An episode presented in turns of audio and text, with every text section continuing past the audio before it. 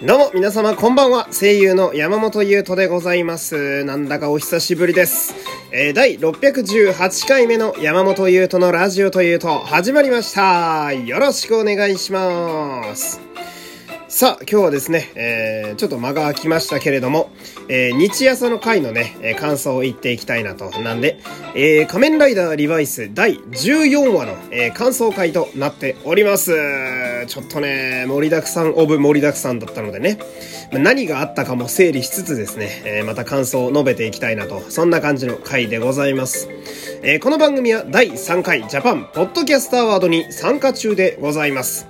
概要欄の URL よりあなたの投票を、えー、投票、お待ちしております。よろしくお願いします。さあ、えー、もう早速内容に入っていくわけなんですが、まあ、さっきも言ったんですけど、ちょっとこの仮面ライダーリバイス第14話はね、いろいろありすぎたので、えー、まあ、順番にですね、ちょっと今日な、何があったかという、えー、その話をしていきたいんですが、えー、ちょっと軽くまとめてみました。えー、まず1個目。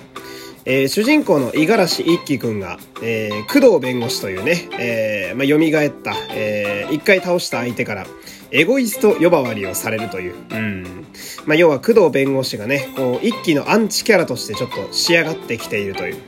で、2個目、えー、五十嵐桜が、えー、仮面ライダージャンヌであるという、まあ、正体バレですね。えー、これが友人たちにバレてしまうと。うん。で、三つ目、えー、フェニックスという組織の裏切り者。えー、これは若林司令官だった。うん、というね。うん、ここも大きなポイントでしょうか。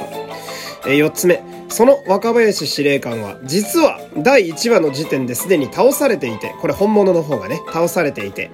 今まで視聴者が、えー、若林裕次郎だと思っていたキャラクターは、実は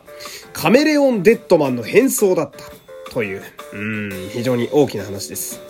で、5個目、えー、工藤弁護士、そしてあの、心理カウンセラーのハイタニというね、あの、桜の高校に乗り込んでいった、えー、面白おじさんですね。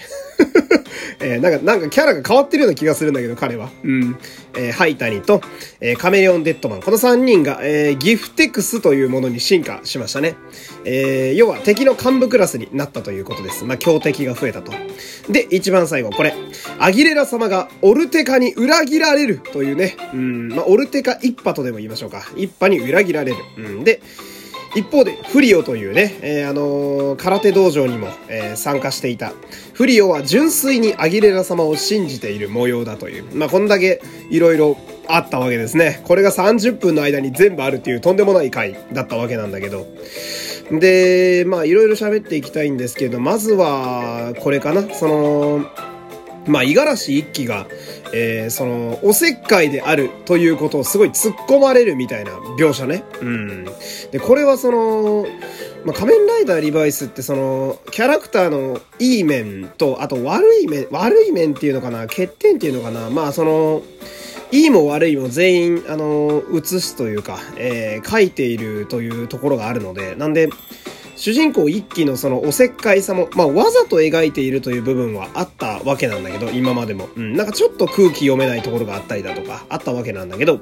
はっきり敵からこう、明確に言われるっていうのは初めてなもんで。んで、一期もまあさすがにちょっとこう、ブレるというか、気にしてるみたいなところがありましたけど。で、そこでこう、バイスが、まあそのままでいいんじゃね？みたいな感じで言って、で、二人のこう、絆がね、より深まるみたいな、そんな感じのところでしたけど。あれはその、やっぱりリバイスのさ、その油断ならないところというか、うん、このバイスっていうキャラクターが悪魔であるというところがやっぱりミソなわけで、うん、その、今回ってその、なんだろう、一輝っていう主人公サイドから見ると、敵が痛いところをついてきてぐらついてるっていう風に見えるわけだけど、うん、でも、その、ふと客観視してみると、割と正論を言われてるだけだったりもするわけじゃないですか。で、そんな正論を言われて揺らいでいる主人公に対して甘い言葉を囁いて、まあこう、なんでしょうね。まあ元の道に正すというか、うん、都合よく回そうとしてる風にバイスが見えなくもないんだよな。なんかこのあたりが、え、バイスどっちなんだろうって思う感じがリバイスの面白みでもあったりだとか。うん。で、この工藤弁護士っていうね、キャラクターが非常にいいキャラクターになってきていて、うん、今後ともやっぱ、この一期の対局にあるキャラとしてずっといてほしいみたいな部分があったりなんかして、うん、幹部キャラにもなりましたからね、この辺がなかなか楽しみですけど。それはそうと、あのー、一回一期がさ、目覚ますために、バイス俺を殴れっていうところがあったんだけど、あの、ノーモーションで殴るの初めて見ましたね。そのなんか一回はさ、なんか、えってなるのがまあ、その通説みたいなとこあるけど、普通にバーンってぶん殴って、あれはめちゃめちゃ笑いましたね。あの辺りの容赦のなさも悪魔なのかなとか思ったりなんかして。うん。で、もう一個はこれね、あの、五十嵐桜の、あの、こう、正体バレの話なんだけど、この、桜って、まあ、女子高生、現役女子高生なっていうね、キャラクターなわけだけど、桜の周りだけ完全に仮面ライダーフォーゼなんですよね、世界観が。いや、でも最高だと思うな、これな。うん。で、まあ、桜の変身する仮面ライダー、ジャンヌって言うけど、その、普通の市民が英雄として祭り上げられ、祭り上げられていくっていうね、あの、今回の描写なわけだけど、それってまさしく、元ネタのジャンヌ・ダルクの人生そのものなわけじゃないですか。このあたりのなんかかけ方というか、意味合いの付け方は素直に、感心しましたね。ああ、上手やななんて思ったりなんかして。うん。で、桜がすごいやっぱいいキャラしてるなと俺は思うんですけど、その、生身の状態でね、あの、ハイタリっていう悪徳カウンセラーを思いっきりぶん殴ったりだとか、うん。で、変身してからもね、あの、低空ライダーキック、あの、タジャドルみたいな羽バーンって出して、ライダーキックぶちかましてからの女子高生なめんなよって言って、後ろにこう、あの、生徒たちが集まってくるみたいな、あの描写ね、あれはね、めちゃめちゃ痺れましたね、正直。うん、いや、女子高生なめんなってドンって言える、あの仮面ライダーって多分なかなかいないと思うんですよ。うん、いやー、桜はかなりいいキャラしてますね。うん、で、やっぱり後ろにその仮面ライダーが勝利したところで、後ろに他の高校、あの生徒たちが集まってくるってあの描写はありそうで意外にないんだよね。うん、なんかあの辺もすごいフォーゼっぽいななんて思ったりなんかしてさ。うん、あれは、今後ともちょっとあの後ろの同級生たちは出てきてほしいななんて思うわけですけど。えー、そして、最後にやっぱこれだね。あのー、若林司令官がカメレオンデッドマンだったという話ね。うーん、いや、ほんとね、あのー、まあ俺、門田博美大好きですけど、小松純也さんの、門田博美の絶叫がまあ胸に刺さるわけですよ。うん、彼は本当に真面目ないい男ですから。うん、でも、やっぱファンとして思うのが、あそこで本当に始末されなくてよかったな、博美と思うわけですよ。うん、あれ、なんだろうな、例年のパターンだったら、あのヘッドロックかまされた時点でヒロミが消滅して、んで、デモンズドライバーの、あの、所有者がね、司令官になるみたいな。要はデモンズの変身者が司令官になるのかなと俺はちょっと思ったのよ、今日は。うん、あれは危なかった。ああ、生き残ってよかったな、みたいな。うん、で、ここで、まあ、その、フェニックスという組織としては、えー、一番の司令官である若林司令官がいなくなり、うん、まあバラバラにちょっとなるわけなんだけど、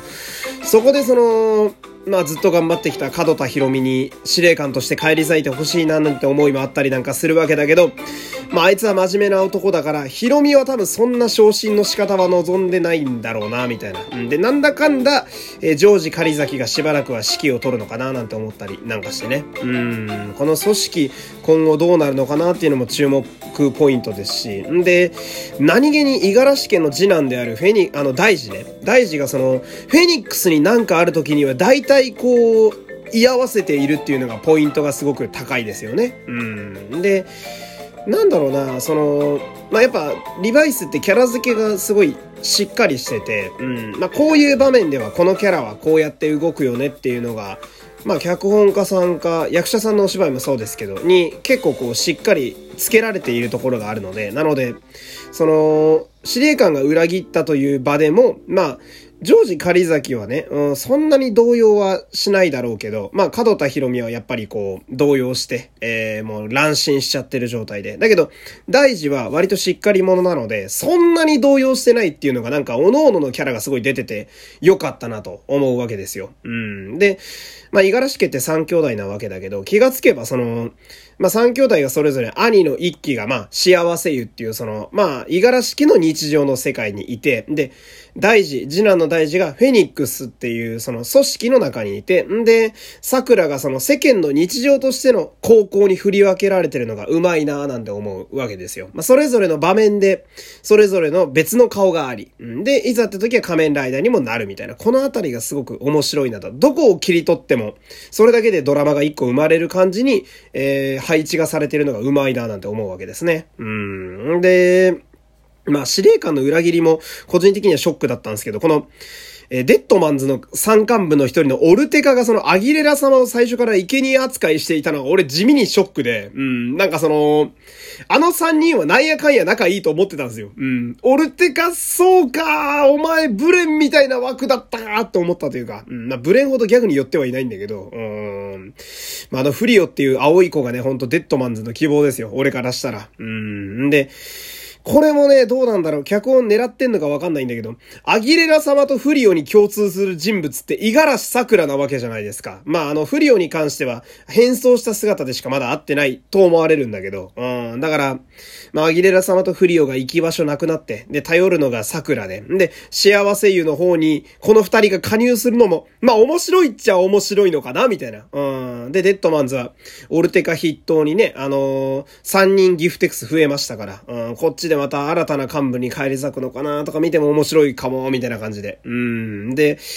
まあ、そんなこんなで色々あったわけだけど、来週は超重要なクリスマス会ですよ。うん、もうお膳立てはバッチリですね。うん、来週がめちゃめちゃ気になる終わり方しましたからね。うん、この辺上手やななんて思うわけですけど。